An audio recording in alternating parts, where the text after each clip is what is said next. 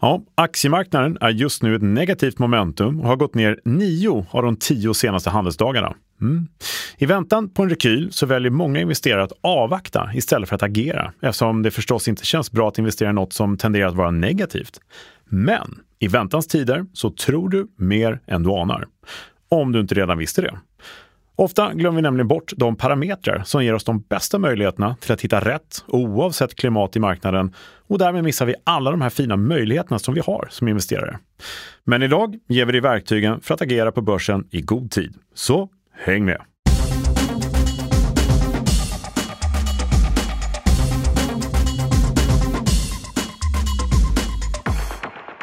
Ja, men välkomna tillbaka till Optionspodden. Det här är podden serie kunskaper som ingen privat eller professionell investerare på börsen bör vara utan. Här pratar vi om börsens hela verktygslåda. Vi är inne på avsnitt 84 där du tror mer än du anar. Gäller kanske dig också. Välkommen! Tack så mycket. Du heter? Thomas Bernholm från, från Nasdaq. Mm. tror du att det var nyhet för någon? Nej. Nej, det tror inte jag heller. Jag säger det ändå. Ja, välkommen tillbaka. Tack, tack igen. Ja du, du tror mer än du anar och mm. i väntans tider ska vi prata om så missar vi många möjligheter. Så brukar det vara. Ja, och det slår mig ju att det här är mycket psykologi i det hela. Mm. Och vi ska prata mer psykologi i kommande avsnitt också faktiskt. Liten cliffhanger. Det ska vi göra. Allting är väldigt tätt förknippat här med vår optionshandel och börsen i sig, finansmarknaden i sig och världen i sig ska jag säga. Mycket psykologi. Mycket som hänger ihop, ja. Mm, det är det. Mm. Så att, eh, ja, lite reaktioner bara från förra avsnittet innan vi fortsätter. Ja, just ja. det. Och på tal om att missa lite där. Du sa att vi mm. missar många möjligheter. Jag missade att säga en grej. Vi pratade ju om Poor Man's Call i mm. förra avsnittet. Ja. Och jag kom på det efteråt, vi skulle prata lite grann också, men jag vet inte, vissa kallar det för covered right. Jag vet inte om det är det korrekta uttrycket egentligen. Men alltså en covered call kör mm. du aktierna med utfärdade köpoptioner. Ja. Poor Man's Covered Call var ju köpoptioner och utfärda, alltså Deep in the Money och utfärda köpoptioner bit upp. Mm. Men man kan ju såklart även köpa terminer och utfärda köpoptioner mot dem. Ja, så är det ju. Och då behöver man inte lägga ut så mycket pengar heller. Nej. Är det, här vanligt, det, det låter som det är på index, det behöver det inte vara eller? Det behöver inte vara. Nej. Det kan vara aktieterminer. Ja. Mm. Oftast är ett säkerhetskrav inte så mycket mer kanske än 20 procent. Nej. Så du inte lägger ut så mycket pengar. Så det tycker jag vi äh, lägger till. Ja. Om man lyssnar på eh, förra avsnittet så kan man tänka på det här också. Ja men visst, ja. Men det, det, har kommit lite frågor, eh, bra frågor, ingenting som riktigt rörde det så, men det, var, det väckte lite reaktioner bra. och på ett positivt sätt. Ja, det, det var, var skönt att höra. Ja, det är tur att vi bidrar med någonting bra. Ja. Nej men det var kul. och covered right, right, right, vad heter det? Ja. Right, skriva alltså. Jag vet inte om det är korrekt, men right, alltså utfärda ja. helt enkelt. Och så är det skyddat. Mm. Så man kör en termin och utfärdade köpoptioner ja. mot. Men kul att slå lite slag för aktieterminer faktiskt, för att Absolut. det är inte så vanligt vi pratar om det. Eller, eh, det pratas om i marknaden alls faktiskt. Mm. Här finns det också fina möjligheter. Absolut. Men du, eh, på temat där att kunder är intresserade så är det många kunder som använder optioner också, fler och fler och fler. Intresset ökar. Mm. Det är ganska kul. Och det ser vi här i mm. Sverige också, så det, det är jätteroligt. Ja. Ökad retailhandel, det alltså för privatpersoner. Mm. Och på det temat så jag tittar ofta mot USA. Ja, just det. Som du vet. Jag tittar mm. på mina index och volatiliteten, men även på det de tittar på där, omsättning där är ju större än i hela världen. Är du faktiskt. säker? Ja, jag är rätt säker. ja, faktiskt. Eh, så det är kul att se hur eh, man kan inspireras mycket av dem. Mm. Och då tänker jag på en sån här sak som löptider. Mm. Det är en fråga vi får ibland. Ska jag välja ja, en vecka eller en månad eller tre månader och sådär. Mm så har det dykt upp en grej som är lite intressant. Vad har du nu nosat rätt på? Ja, det här med lång och kort löptid. Vi har ju veckoptioner. Mm. Men jag skulle säga med ett kontrakt som lever endast en enda dag. Riktigt korta, alltså dagsoptioner helt enkelt. Ja, mm. fast inte dags som i tyska börsen. Nej, just det, utan dagsoptioner. Ja, exakt. Det gäller att hålla tungan rätt, men ja. det gäller att man eh, hör rätt där. Men precis, men det här är en liten cliffhanger som vi kallar för. En dagsoption. Mm. Alltså ett kontrakt som gäller en enda dag. Det har vi ju redan. Eller Vi har det varje fredag faktiskt. Vi har det var tredje fredag. Ja, jag tänker så ja. Sista dagen på kontrakten. Vi har veckooptionerna varje fredag i övrigt. Så kan man handla det här. Men vad är det för liksom bra med det här då? Kan man fråga sig va? Det kan du knappt ja, svara det är ju, Man vill ju kunna ha lång löptid, man vill ju kunna ha kort löptid. Mm. Det ökar ju såklart alternativen och möjligheterna. Ja, men en enda dag. Ja, men det kan ju vara en, en, en företeelse, en händelse som mm. sker under en dag. Man vill kunna agera på den utan att kanske betala så hemskt mycket i eh, premie. Till exempel? Men det, vi återkommer till det här. Men mm. det som jag kan nämna, är att eh, världens mest omsatta optionskontrakt mm. på S&P 500 index i USA, mm. där har, alltså av den totala omsättningen, vet du hur stor del de här dagskontrakten står för? Av den hela omsättningen? Jag tror att det är ganska mycket med tanke på att du säger sådär. Ja, mm. det är 43 procent 2023 fram till dagens datum okay. ungefär. Ja, det är ju riktigt mycket. Nästan till hälften. Riktigt. Och det finns ju en anledning, eller hur? Så dagsoptioner, det ska vi komma tillbaka till. Så jag sår det fröet lite grann. Okay, jag ville ta det med en gång. Ja, Så får vi se vad som händer med 0 DTE om man vill kolla lite. Så ses vi. Just det, och det kan du utveckla, 0 DTE. Bara det är zero days to expiration. Just det. Mm. Just det. Så får vi se. Ja, nej, men det, det, är ju bra att hålla ett öga västerut mm. där, för ofta kommer ju trender därifrån och så vidare. Får vi se om det kanske spira mm. ett intresse här också. Det tycker jag. Jag ska jobba hårt för det. Kan mm. jag säga. Sådär. Mm. Bra. Ska vi kolla börsen hur den mår? Det tycker jag. Då gör vi det. Ja. Ja, Kalle, hur ser det då ut på börsen? Ja, hur ser det ut på börsen? Det är lite oroligt, minst sagt, mm. om man får uttrycka sig så. Du inledde där med att säga att det mm. var ner nio dagar av tio. Ja, just nu tror jag det. Denna onsdag vi befinner oss, är torsdag, mm. med det. Och det är Ja, men det är bittert var någon som uttalar sig. Hur går börsen? Ja. Någon analytiker sa att det är bittert. Om man är lång ja. Om man är lång, ja. Men bitter brukar ju vara förknippat med nedgång på mm, börsen. Mm, exakt. I vår värld så kan det vara ganska trevligt ja, om man är positionerad rätt. Exakt, jag vill bara mm. flika in. Precis, nej men det är en tilltagande oro. Eh, påverkar börserna verkligen negativt och det är ju allt från eh, ränteläget, det är ju rapporter just nu som kommer in mm. och eh, det har varit ganska tuffa krav på rapporterna yes. som inte alltid har levt upp till förväntningarna här. Precis. Eh, så att vissa rapporter varit så att åh, det såg bra ut, men nej, så säljs det ut istället. Och sen så har vi den här inverterade räntekurvan i USA då, som många tittar på. Mm. Och tittar man historiskt så är det många som har hakat upp sig på att då har det minst varit börskrasch som kommer. Och man pratar om vad är börskrasch för någonting. Liksom. Men det kan jag hålla med om. När det har gått ner så här 9 av 10 dagar och det fortsätter vara surt, då börjar det automatiskt pratas om köplägen. Och den här gången kanske det är med all rätt. Men det är ofta då också de här oväntade detaljerna kan dyka upp som gör att det går ner på riktigt, om du förstår mig rätt. Mm. Så här gäller att vara lite vaksam. Yes. Så börsen är lite sur, men tittar vi då på vår RIX, RIX, RIX det blir en blandning av risk och VIX. Ja, ja. Uh, praktiskt ja. ord. Ja, men visst. Och VIX stiger naturligtvis. Risken på börsen stiger i uh, takt med att det är negativt i aktiemarknaden. Och hur mycket stiger det? Ja, uh, förra gången vi pratades vid, två veckor sedan, så var VIX på 16.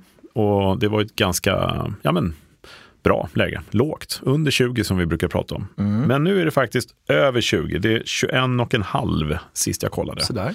Och det är och stigande, ska säga. det är en trend som är uppåt just nu. Och idag går det ner fortsatt. Och det, Börsen alltså? Ja, och mm. precis. Då stiger VIX fort. Då, då stiger VIX fortare och mm. risken stiger. Just det. Och det har vi inte sett sedan i mars i år. Då var VIX eh, över 20. Så Ja, det är ju en risk då för att det här liksom tar fart ordentligt och blir en liten urblåsning ordentligt. Men det brukar krävas en ganska fin trigger för det också, så att eh, det är här vi står och väger lite grann. Mm. Men oron är ju då stor generellt. Men vi kan ju faktiskt kolla oron i termer av skew, eller hur? Just det.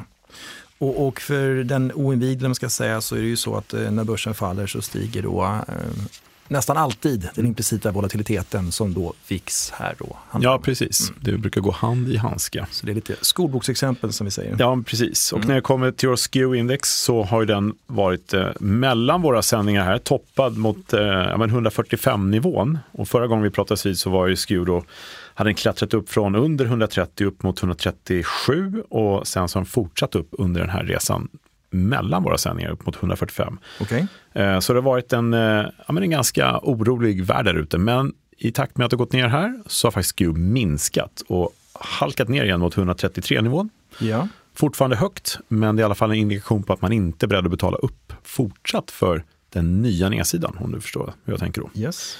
Så att eh, en minskad oro, åtminstone för närtiden. Eh, och även om man accepterar en högre prisbild för skydd för sina portföljer. Mm. Så det känns okej, okay, tycker jag, att det inte är en sån oro. Och tittar vi då på den här volatiliteten på VIX-index och ration, och för att göra det enkelt och snabbt där, så brukar vi prata om att är den här ration mellan volatiliteten på VIX-index och VIX-index i sig självt, är den mellan 6 och 7, ja, då är det nästan självuppfyllande att det här ska liksom... Lite fara och färde liksom. Korrigeras neråt, precis. Ja. Och eh, det har vi ju liksom sett, det har faktiskt blivit så när vi tittar på dem, mm. eller hur? Eh, sist så var det 5,6, då hade det börjat gå ner lite grann. Mm. Och den, eh, det var inte sån stor fara där. Och det, det har inte varit kraftiga nedgångar, men det har varit liksom kontinuerliga mindre nedgångar, om man får uttrycka så. Och någon uppgång här i mitten då. Men nu är det här eh, indexet halkar ner till 4,8 ungefär. Ja. Vilket betyder att det är lite lugnare i leden helt enkelt. En ratio under 5 indikerar att det eh, lite minskad sannolikhet för ett fortsatt ras, om man yes. får säga för det. Det är ingen som positionerar sig för det åtminstone. Nej.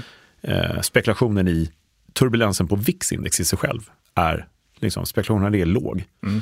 Och det i sin tur betyder då att man tror inte på att det ska bli så mycket mer turbulent i marknaden. Kan man säga att korrigeringen kanske bedöms som nästan avslutad eller? Alltså, om man ja, förenklar lite eller? Om man förenklar lite skulle ja. jag kunna säga så. Men det är... Eller, det närmar sig lite? Eller? Ja, det är inprisat det mesta, ja, skulle man kunna precis, säga. Man positionerar sig inte för någonting ytterligare mm. osäkert här. Då. Sen är det här, har vi dag som vanligt, så vi får väl se. Det kan komma triggers från ganska många håll i Ryssland och Absolut. Israel, Palestina, Hamas där och det är allt från Kina till inflation och allt ja. möjligt här. Mm. Ja, Räntekurvor. Så det är så, så att vi har hamnat i negativ momentum, summa summarum, eh, fallande kurser överlag. Eh, risken har stigit förstås, eh, men eh, prissättningen i de här derivaten indikerar att en återhämtning bör vara lite mer sannolik än någonting annat i närtid. Yes. Så får vi se. Bra. Så där har vi någonting att gå efter kanske. Mm. Uh, och eh, bara för att summera då, VIX steg, SKEW och VVIX har då sjunkit lite. Ja, stämmer. Mm. Toppen. Eh, så är det. Och vårt eget index, jag lägger ut eh, det på optionsbloggen.se. Eh, där vi kan se att OMX-index är stigande också, över 20 nu också första gången på länge, 20,3. Ja. Och det är en edge på plus fem punkter ungefär mot hur det historiskt har rört sig.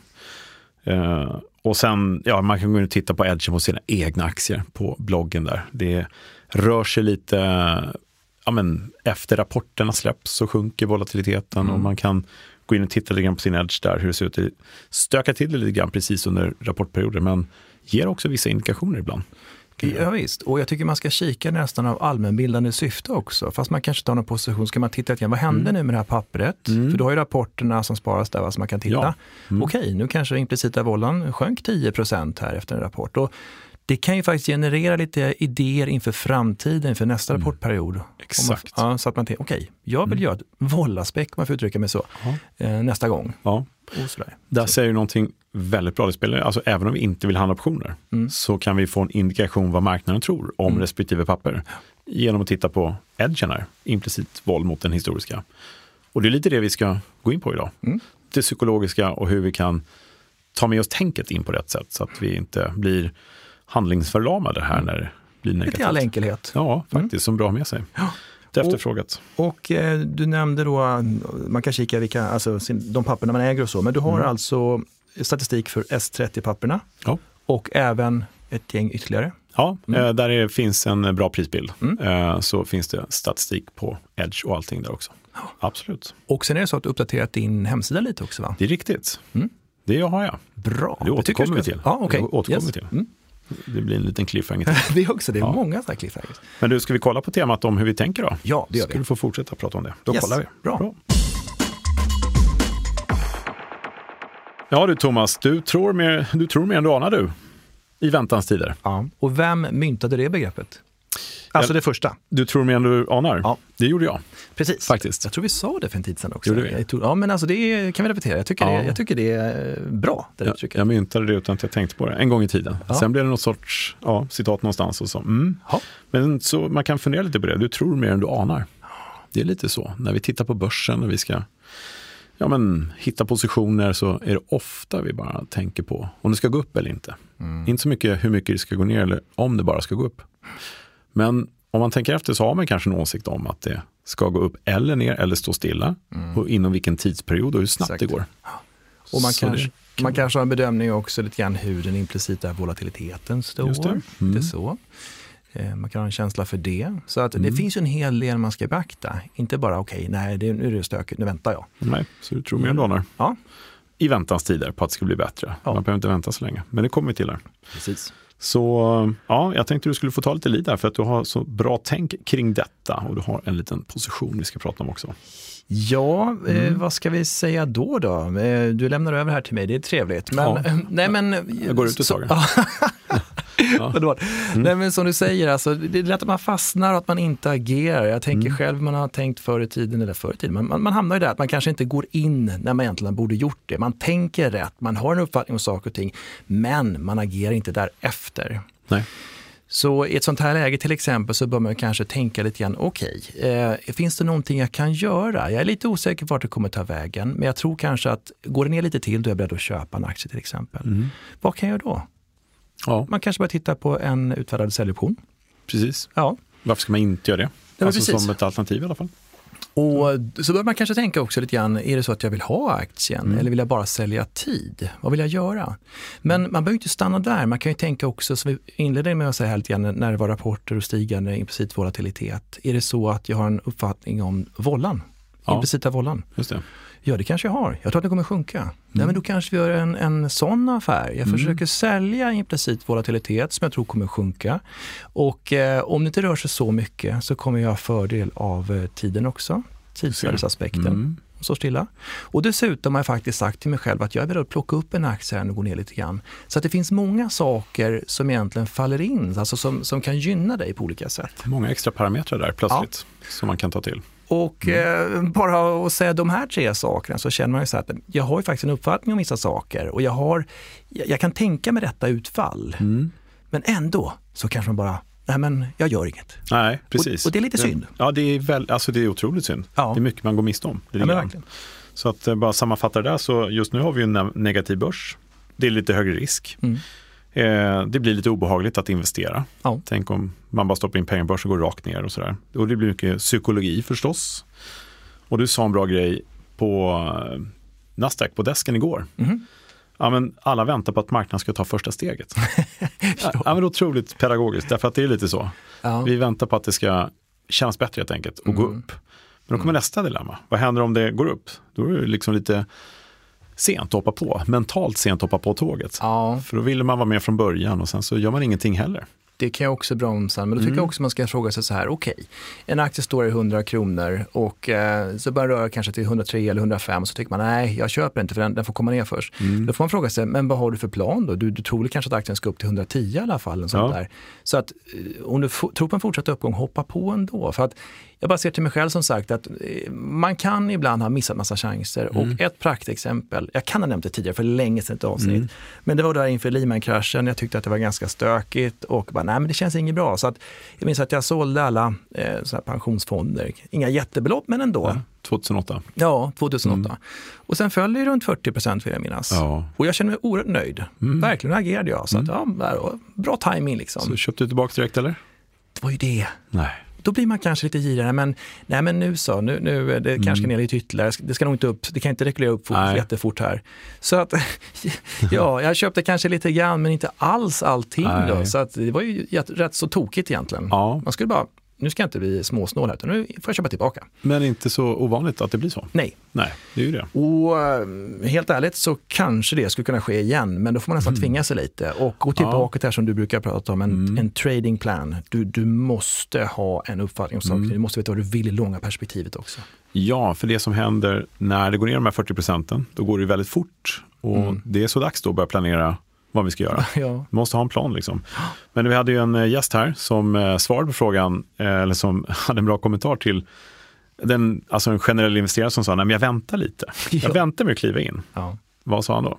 Och vem var det? Ja, precis. Och nu känns det som vi refererar ofta till honom, men ja. det är för att det är så relevant. Ja. Och det var ju Anders Stenkrona. Vad, mm. väntar, vad väntar du på? Liksom? Ja. Det har sagt några gånger, men jag tycker det, det är värt att upprepa. Här och nu är det ju superaktuellt förstås. Och tänkte att vi skulle fokusera lite på det i kommande avsnitt också med just eh, psykologin. Ja, precis. Mm. Jag vill återknyta till det du sa här också. Det, här. det kanske känns tungt att då gå in i en aktie eller du kanske inte vill gå in i en utfärdad säljoption. Men det är just mm. det här att om du, det kan vara så att man tänker sig, jag vill inte utfärda en säljoption här och nu. Nej. Men kan du tänka att köpa aktien här nu? Då kanske man, vissa kanske tycker, ja men jag köper nog hellre aktien för den kan jag ju behålla länge och det ena med det andra. Mm. Så det är lite konstiga resonemang. Mm. För hur den är, som vi pratat om flera gånger, utfärdar en säljoption så är det lite mer förlåtande. Mm. Du säljer ju tid och du kanske bara säljer ja, tidsvärde helt enkelt, ingen realvärde och så. Nej.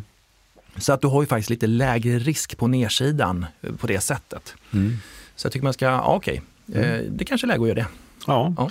Nej men eh, sådär, ibland förstår vi inte vad vi anar utan avvaktar istället. Kan man sammanfatta det så lite grann. Vi, vi har ju mycket som vi skulle kunna, många bitar vi kan ta till mm. oss helt enkelt. Och eh, vad gör man då? Om vi ska hoppa på det, liksom, om vi ska tänka på några parametrar. Vad ska vi tänka på? Till att börja med så finns det en enkelt svar.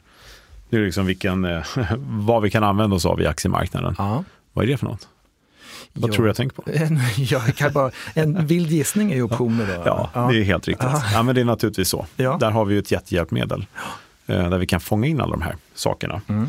Så ja, men jag vill inte köpa aktier just nu. Tänk om det går ner. Den, liksom, den känslan är lätt att få och mm. lätt att förstå att man får. Mm. Ja, här har vi optioner. Däravat. Använd eh, en grundposition som gynnar dig. Ja, men ja, verkligen. Såld putt som du sa till exempel, ja. kanske, eller en såld kol eller en köpt kol. Så du, liksom en eh, Köpt kolspread och, och det finns verkligen alla möjliga saker. Ja. Så, så, man ska inte fastna i det. Liksom. Eh, och eh, så var jag inne på också, här, man kan mm. lämna det med riktningen ett tag också. Så man tänker, man mm. tänker bort det lite grann och ser vad kan jag göra? Det kanske står och slår här ett ja. tag. Anna väldigt klok sak som du har sagt ja. nu. Ja, nej men precis. Ja, väldigt så, bra. mm, och då, vilka, vilka greker pratar vi om då, Kalle? Då ska jag tänka med tidsvärdet som är mm. teta mm. och hur mycket rör sig i vollan och vega. Just det. Teta vega. Så att man har lite koll på de mm. parametrarna. Mm. Ja, och det är ganska klokt. Man kan tänka på det en gång till. Lämna riktningen ett tag. Mm. Släpp den om den ska mm. upp eller ner. Mm. Tänk istället tid och rörelse. Exakt. Så det kan ju gå upp och ner jättemycket men vara kvar på samma nivå snart. Mm. Vad gör vi då? Så där har vi en parameter till att tänka på. Exakt. Så eh, ja, det finns ju flera. Mm. Men den här parametern tid till exempel, det handlar ju då om lite timing. Så. Och, du, vad kan vi tänka på? Du sa ju där i väntans tider också. Ja. Mm, mm. Just det. Precis, och när det gäller timing kan vi ta ett exempel där med dina fonder. Ja. Eh, och det blir ju dumt om man inte har någon sorts plan förstås. Mm. Eh, och man kan släppa den här tanken om att man ska träffa botten eller toppen. Mm. Det är exceptionellt osannolikt att man gör det. Man får hitta ett läge där man är nöjd och är det inte så får man reservplan och ta till liksom nästa nivå så man hela tiden är förberedd på olika rörelser. Ja men precis. Mm. Och ska vi prata i lite andra termer så kan man säga att jag blev lite underviktad där, mm. ja. eller hur? Jag ja. hade för liten exponering. Precis. Och då, eh, om man nu ska omsätta din aktieportfölj och derivat, alltså optioner i första hand, så, så borde jag då kanske utfärda någon säljoption eller mm. köpa kanske någon kolspread, gått in lite grann så att jag är med. Mm. Eh, för eh, en annan aspekt är ju också det här med inom tiden, det är att du förmodligen, du bör ju ha som en långsiktig portfölj den som liksom ligger där väldigt länge, som, liksom, som mm. du har under lång tid. Och eh, den tycker inte jag man ska stirra sig blind på i korta perspektivet. Utan Nej. Är en aktie du tror på, på sikt, lägg in den där och sen ja. ja går den ner nu 15 procent, ja men det hör ju till. Liksom. Ja, det gör ju det. Och börsen kommer gå ner mm. framöver också. Så är det bara. Man får ha en plan som är över viss tid också. Det är svårt, där finns ju daytraders som eh, handlar på dagsbasis, absolut. Eh, och de har ju en plan. Men i det här fallet så kanske vi menar mer att du har en grundportfölj mm. någonstans som är din bas eller någonting. Exakt. Och en del av det där använder du till daytrading kanske. Ja, det låter ju som det vettigaste i alla fall. Man kan parera lite grann ja. så gott man kan. Då. Så. Och så använder du dina derivat för den delen kanske. Och, mm. eh, någon vecka eller en månad eller vad du nu kan ha. Mm. Eller en dag som kom fram. Ja, just ja, det. det ska vi prata mer om. Ja, men exakt. Och en, en bara några saker till. Du pratar om volatiliteten mm. och då menar du den implicita vållan. Ja, exakt. Mm. Ja. Så man inte det är lätt att man bara där. säger vållan där, men mm. refererar till implicita vållan. Ja, så man mm. tänker på den framtida rörelsen, mm. inte den som har varit. Exakt, och hur kontrakten värderas. Ja, precis. Och, och um, på tal om det, nu, nu nämnde vi framförallt den här utfärdade säljoptionen. Mm. Men när vi pratar, du pratar ju ofta om SKU och sådär, det är mer mm. indikator på hur du tror att det kommer gå. Men om man nu ska applicera det i strategier också så är det intressant att kika på sånt här som exempelvis en sned syntetisk termin eller mm. risk reversal som man kallar den också. Ja, kan du berätta mer om dem? Ja, det är väl egentligen att du köper då, alltså köper du en, en syntetisk termin, då köper mm. du en kol vid, ja. vid en strike och säljer en put vid samma strike. Vad syntetiskt med att det är samma position Ja, det, det får ju samma innebörd som, som en termin helt enkelt. Man tjänar samma sak på marknadsrörelsen. Ja, men exakt. Fast det inte är en termin. Nej, men precis. samma PNL-kurva. Man ska säga. Ja, ja. Förlåt, fortsätt. Nej, men, ja, det är bra att mm. förtydliga. Mm. Men i den här sneda syntetiska terminen, då, mm. vi kan utgå från 100 kronor. Säg att du köper då en 105 kol och utfärdar en 95 putt. Mm. Så den är sned så att säga, lite samma strikar. Ja, priser. Och, men med tanke på skewen, då, det var dit jag skulle komma. Om det nu är en hög skew, det vill säga att puttarna, säljoptionerna, är högt mm. värderade i mm. relation till övriga, så kanske du kan sälja en dyr putt och köpa en lite billigare köpoption, ja, mm. relativt sett. Japp. Och därigenom kanske då skapa lite mer uppsida eller reducera nedsidan lite. Just det.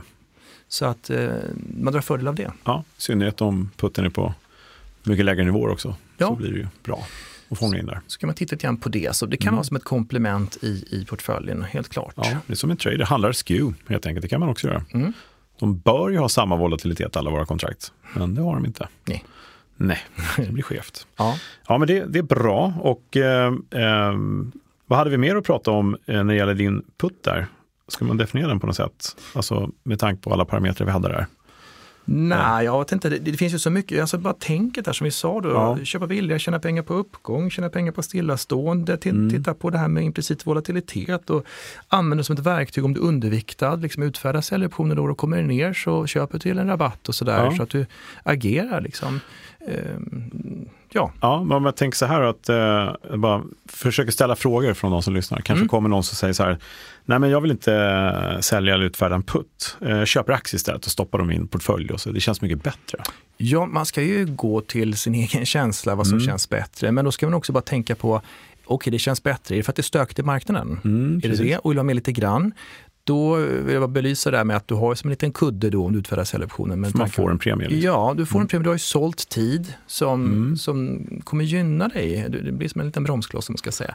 Däremot, som jag snackade om tidigare också, att sticker upp mycket så har du ju bara premien eh, som vinstmöjlighet i din utfärdade säljoption. Ja, Aktien har du ju obegränsat uppåt då. Mm. Men, alternativkostnad kallar vi det för va? Ja, men precis. Mm. Eh, men nu var det väl lite så att scenariot var att man var lite rädd för nedsidan så att man står och tvekar. Jag vill inte utföra en putt nu, jag kan köpa aktien. För att mm.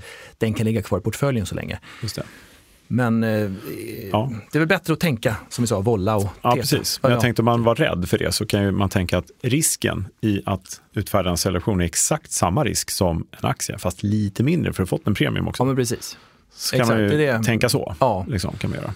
Exakt. Så det kan man ta med sig. Mm. Nej, men det var bra, vi ska inte tjata för mycket om det här. Eh, du tror i alla fall mer än du anar. Ja. När du går i väntans tider på eh, någonting som man tänker psykologiskt blir bättre läge på börsen, mm. så är det nog inte bättre än vad det blir idag. Man kan mm. faktiskt, det finns ju ett tips från Unga Aktiespar till exempel, gå in lite hela tiden över tid i ditt ja. sparande. Snittet blir bra. Just det. Just så det. det tänker man till exempel ta till också. Ja. Och om jag får bara dra ett eget mm. exempel också, mm. under coronan där, så det var ganska svårt att veta vart det skulle ta vägen. Det var ingen som visste det. Nej. Så, nej. Men det var också lite grann som man kan tänka då att eh, när det gick ner då, man är begränsad när man då eh, jobbar på i finansbranschen, helt mm. man har månadsregler och sånt där, så man är inte hyperaktiv tyvärr. Nej. Men går det ner, gick det ner kanske 5% då tyckte jag var läge att köpa lite fonder. Ja. Och även om det faller liksom 5 påföljande dag också, mm. så köpte jag i alla fall 5 lägre än dagen innan. Ja, just det. Mm. Så jag tyckte ändå att det var en ganska bra affär. Och så mm. Det var en strategi jag körde. Ja. Och bara fylla på när det gick ner. Och sen så bottnade det och sen gick det upp ganska kraftigt som vi vet. Ja. ja så att det känns ganska bra. Så att jag tror att mentalt psykologiskt så vill man göra en bra affär eh, oftast. Mm. Ja, och eh, då kan man glädjas åt att jag gjorde en bra affär på implicita vollan. Jag gjorde en bra affär på tidsvärdet mm. på tetan. Eller om man då eh, refererar till, i alla fall, jag köpte billigare än igår i alla fall och det är jag glad för. Jag hittade inte botten men jag gjorde i alla fall Alltså sådana här saker. Ja. Eh, sen när det vänder så är det trevligt. Mm. Det som slår mig är psykologin i det hela. Exakt. Det ska kännas bra. Exakt. Så det kan vi summera det hela med. Kan jag tänka att du tror mer än du anar. Ja. Det har vi kommit fram till, det har vi pratat om tidigare också. Men här går vi lite mer in på psykologiska termer. Vi kan kanske hitta ett läge där vi går in i börsen och gör en position som vi är bekväma med, psykologiskt bekväma med. Och det här går ju hand i handske förstås med planeringen, en mm. trading plan. Ja. Och följ planen. Ja. Sådär. Vi tjatar om det varje gång, men det kan det vara värt faktiskt. För mm. det är så otroligt mycket mervärde i det. Många Exakt. procent i avkastning som ligger där. Ja. Kan vi säga. Och, mm. och, det här är verkliligen inte någon uppmaning att folk ska kasta sig över och, och börja utfärda säljoptioner, utan det är snarare bara att titta på vilka olika möjligheter du har att tjäna pengar. Yes. Eh, verkligen, det är det som är poängen. Så ja. inte bara psykologi är den stora faktorn här skulle jag säga, men mm. också att du sitter ner, tittar. Vad mm. innebär detta? Vad skulle det här vara för eh, resultat om det här sker? Och ja, sådär. Exakt, simulera så, ja. och ta med alla parametrar. Ja, och ta bort skygglapparna. Ja. Titta, på, titta på vilken strategi skulle kanske vara ännu bättre och mm. sådär. Mm. Då har vi de bästa förutsättningarna vi kan ha faktiskt, kan jag tycka, under de alltså förutsättningar vi har i marknaden just nu. Det är lite mm. surt och lite jobbigt sådär mm. för många. Mm. Så har vi lite tips på vägen igen. Och sen som du inledde att prata om, det var intressant att höra det här med eh, de här korta optionerna i USA. Liksom att kommer sådana in, alltså man kan ju då ta kortare spec men det kanske också är så att man tycker att äh, det ska nog inte röra sig till imorgon utan jag mm. säljer den där och får lite premie. Så gnetar man och, ja. och, så kanske man har skydd emot, vi pratar om kalenderspreadar, tidsbreddar mm. ja. och just sådana saker. Precis. Ja. Så, så då uppstår ännu fler case, no. eller möjligheter ska jag säga. Ja, endagsoptioner. Mm. Spännande. Mm. Det är svårt det. Dags, da, dagsoptioner. Ja, dagsoptioner. Det låter som en, det är dag. Alltså. ja, mm. men det är en cliffhanger av rang kan ja. jag säga. Kanske den största någonsin i eh, option, optionspoddens historia. säger du det? Ja, det säger jag. Sådär, ja. får vi se när vi återkommer till den. Ja. Men du, tack för det. Tack för eh, eh, lektionen hur vi ska tänka, att vi tror mer än vi anar och att vi kan faktiskt göra bra saker även i väntans tider. Ja, toppen. Ska vi gå vidare till frågor med, till podden då? Det tycker jag. Gör vi det? Mm. Ja, vi har fått ett gäng frågor som vanligt. Eh, vi går ut direkt med Bernhard som frågar Vem styr priset i volatiliteten på börsen? vem styr priset i volatiliteten på börsen? Jag tror jag menar vem som sätter volatilitetsnivån på börsen. Ja, implicita volatiliteten då ja. Ja, och den här mm. frågan har jag fått flera gånger, alldeles ja. nyligen också på en du, du, är van att svara, du, du är van att svara på den eller? Nej, jag skulle fråga dig, vem är det som sätter volatilitetsnivån på börsen? Bland, vi vet ju att market makers finns och skapar marknaden. Ja. Är det de som sätter volatiliteten? Det skulle jag säga. Mm. Att de kvoterar och sätter upp en implicit volatilitet i sina kvoterade då, instrument. Mm. Och um, det där kanske, kanske, det kan visa sig att det är fel. och ja. då blir de kanske avköpta eller man ska säga, eh, någonting mm. händer där, då justerar man lite grann. Ja. Men eh, det ska man nog utgå ifrån absolut. Att, det är kanske är de som börjar, mm, om man får säga så.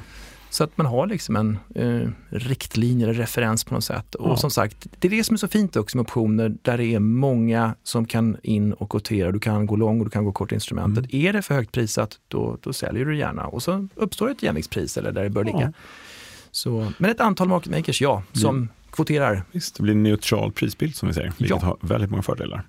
Så det är väl market making är svaret där mm. i grunden. Sen kan alla gå in och styra. Precis. Och så är pluralis där. Det är många market makers ja, det är det också, så man inte tror att man ja, sitter i knät på en. Liksom. Nej, så, mm. en stackare. Nej, men då, då, Nej, kanske, då kan det kanske upplevas som lite mer mm. osäkert. Eller det är bättre om mm. flera är, liksom kvoterar. Ja. Mm. Linda har frågat så här, kan man skräddarsy sina egna optionskontrakt med speciella villkor? Har inte vi fått den förut? Den har vi fått förut. Ja. Visst kan man det. Tailor-made combination. Ja, det hette Nej, Nej. ser du? Titta. Ja, ser du, där ramlade jag dit. Vad härligt. Därför jag skulle säga att förr i världen hette det faktiskt Tailor Made Contracts. Ja, precis. Oj då. Ja, TMC, Tailor Made Contracts hette det precis. för 20 plus år sedan. Ja, 15 kanske, ja, ja, någonstans där. Ja, länge men länge sedan. Ja, Flexible länge Options kan lära dig att det Precis. Ja. Flexible Derivatives, ja. Flexible Options. Precis, så den funktionen finns, eller den möjligheten finns. Det är bra. Att skräddarsy. Och sist jag fick den frågan av en i skarpt läge så att säga mm. i marknaden, då var det någon som ville göra en amerikansk option till europeisk. Mm. Det kan man göra också så man slipper bli löst. Ja. Blir lite, får lite mindre premium får man, men ändå. Mm. Nåja, eh, här har vi en lite längre fråga som handlar om positionering. Pierre har frågat. Jag funderar på att ställa ut en köpoption på OMX-index för att få in en premie. Mm. Min tanke är att ställa ut köp i juni 2024. Strike 2280. Yeah. Om index skulle dra iväg uppåt så är min tanke att köpa OMX-terminer som skydd om det skulle dra iväg ovanför 2280. Är det här något som ni kan rekommendera? Mm. Ja, så för det första ska vi kanske inte rekommendera någonting, men man kan väl säga vad man tycker Nej. om det. Mm. Och det första man ska kanske säga här, förmodligen tycker Pierre då att det är en intressant premie i denna eh, 2280 som förföll, mm. vad juni 2024. Ja. Och eh, tittar man igen som vi pratat om också tidigare, är, då kan det vara mycket mer fördelaktigt att du säljer Alltså kan vi säger en, två månaders löptid och då gör det många gånger istället. Ja. Så jag tycker man ska titta lite grann på Trots, det som finns. Trots avgifterna? Ja, ja men mm. precis. Så, mm. och, dessutom så är det då tidsvärdet rinner ut mycket fortare och sådär så att du mm. kan ju justera. Han kanske vill gå upp sen, första två månaderna du kanske har 22 till, sen har du gått upp 100 punkter. Ja, då kanske han eller gör 23,60 liksom. Eller någonting. Så att, mm. du låser in det lite då. Men, men det, ja. det är en smaksak, men man ska titta på det. Det kan vara mer fördelaktigt ja. att göra fler istället. Och, och sen det här med att man ska då köpa en termin om du går upp över 22,80. Vi vet att det kan mm. gå väldigt fort också. Och då det. gäller att man är extremt disciplinerad och gör det. Och där kan det såklart komma en rekyl tillbaka och så förlorar man på terminen. Mm. Eh, så att, eh, ja, det, men nu vet vi inte heller om Pierre här har en eh, aktieportfölj som kanske då kan helt enkelt, det blir som en stor covered call på ja, aktieportföljen. Just, liksom. ja. mm. Så det är vissa saker jag gärna skulle eh, känt till om jag nu skulle sitta och prata med en kund på det här sättet. Ja. Ja, du går in i din börsmäklarroll här på ett fantastiskt sätt. Så det är faktiskt riktigt härligt att se. Ja, nej men så att eh, det är de sakerna jag tycker mm. man ska titta på. Ja. Men just det här att, och, sen också köpa termin, ja ska man vara korrekt, du brukar prata om eh, alltså delta hedging och sånt. Eh, är det, liksom, mm. är det en termin, två terminer eller egentligen skulle han behövt en halv ja. termin? Mm, alltså det. lite så. Mm. Så vad säger vi? Är det något som vi rekommenderar? Eh, man ska absolut inte avråda kunder från någonting för det kan bli en kanongrej. Mm. Men titta på alternativen, titta på utfallen ja. och räkna lite på det. Och, mm, statistiken säger ofta att det är bättre att utfärda många gånger istället för en jättelång löptid. Ja. Ja. Ja, om jag får lägga till en annan grej så det är alltid tjatar om. Nej, nej, nej, då går vi vidare. Shoot. Planen. Ja. Se till att simulera PIR. Ja gör en ordentlig liksom, eh, antagande vad som kan ske, uppåt, neråt, 2% upp, 2 mm. ner, 5 upp, 5 ner. Ja. Bra tradingplan så du är beredd när det kommer, om du nu går hela vägen till juni där. Det är mm. ganska långt bort. Det är det. Men, eh, och vi var ju, nu har det gått ner mycket på sista tiden, mm. men vi var ju uppe och nosa närmare 22,80 hyfsat nyligen. Eh. Ja, det är några punkter sen med det. Ja. Men det kan snabbt komma tillbaka till om det I alla fall vill lite, sig ja, väl. I alla fall en bit över eh, 2200. Mm. Ja. Mm. ja, vi säger eh, lycka till. Hoppas det går vägen mm. och att vi kunde ge lite referensramar på vägen. Så i tänket. Ja.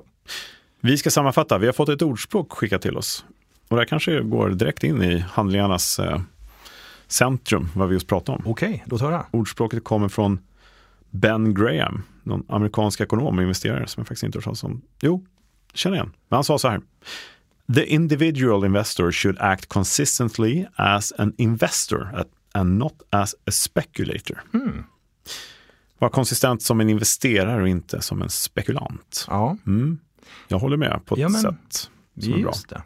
Lite där, vi är inne på det här med långa portföljen också. Va? Så att man liksom ja. investerar lite där och så... Lite Pierres faller också. Lite ordning och reda skapar framgång. Mm. Lite planering, tradingplan. Så jag tror att eh, Ben Graham och jag skulle passa bra.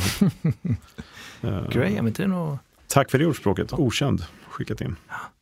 Men eh, ja, ja, intressant. Ja, vi blir helt eftertänksamma själva. Eh, så här. Ja. Hör du, vi ska avsluta dagens avsnitt. Jag har två saker att säga. Vad? Grattis på födelsedagen Thomas Bernholm. Du fyller år idag och du spelar in Optionspodden, det är helt fantastiskt. Du har koll på det. Jag har, ja, tack så hemskt mycket. Ja, jag borde ha det eftersom vi fick tårta på Smile Studios också. Mm, du undrade, vad, vad kom, hur kom ja, det sig? Vad schysst, tårta. Ja, det var fint. Grattis, hoppas du får en fantastiskt fin tack dag. Tack så mycket. Tack. Nu vet att du kommer få. Eh, sen har vi ju då uppdaterat hemsidorna här. Man kan gå in på optionsbloggen.se, ja. optionspodden.se och det är nya boliner där. Mm. Uh, och här kan man gå in i kontakt och skicka feedback vad man vill ha och nu ska vi bygga den här efter vad alla vill se. Enspir.se är startsidan. Men alla andra gamla, uh, ja, vad ska man kalla webbadresser funkar. Ja. Det är bara att gå in och Knock yourself out. Snyggt jobbat Akalle. Jag var inne mm. som hastigast, det såg fint ut. Och mm. Man får lära sig hitta igen lite grann på nytt, men det, det såg väldigt trevligt ut och bra. Så, så är det. Men, eh, och det är, lite, det är levande dokument, så det ska mm. bli så bra som möjligt för alla. Vi ska lägga ut voller och allting på ett bra sätt så småningom. Här. Och det där är ju din sida och jag får mm. ju bara passa på att säga att eh, Nasdaq också är en ganska ny, eller en ny sida. Mm. För... Den är mycket sämre än min. det, det säger ingenting om. Nej. Men om man, det, på svenska i alla fall, där det står en hel del för privatpersoner mm. och nasdaq.com snedstreck optionsutbildning. Ja, just det. Mm. Den, jag tror mer än, ja men just det, ja. fantastiskt bra. Nasdaq.com mm. optionsutbildning. Ja, väldigt bra. Så tillsammans har vi de bästa hemsidorna i världen. Mm. Ska jag säga. Mm.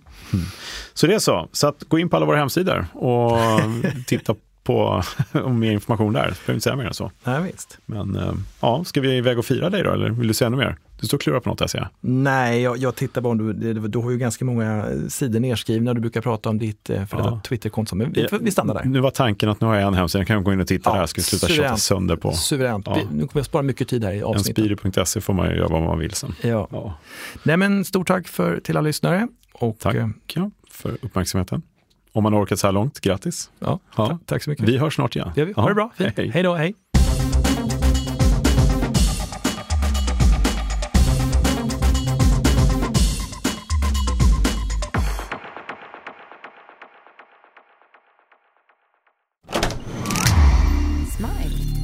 Den här podden har spelats in hos Studio Smile.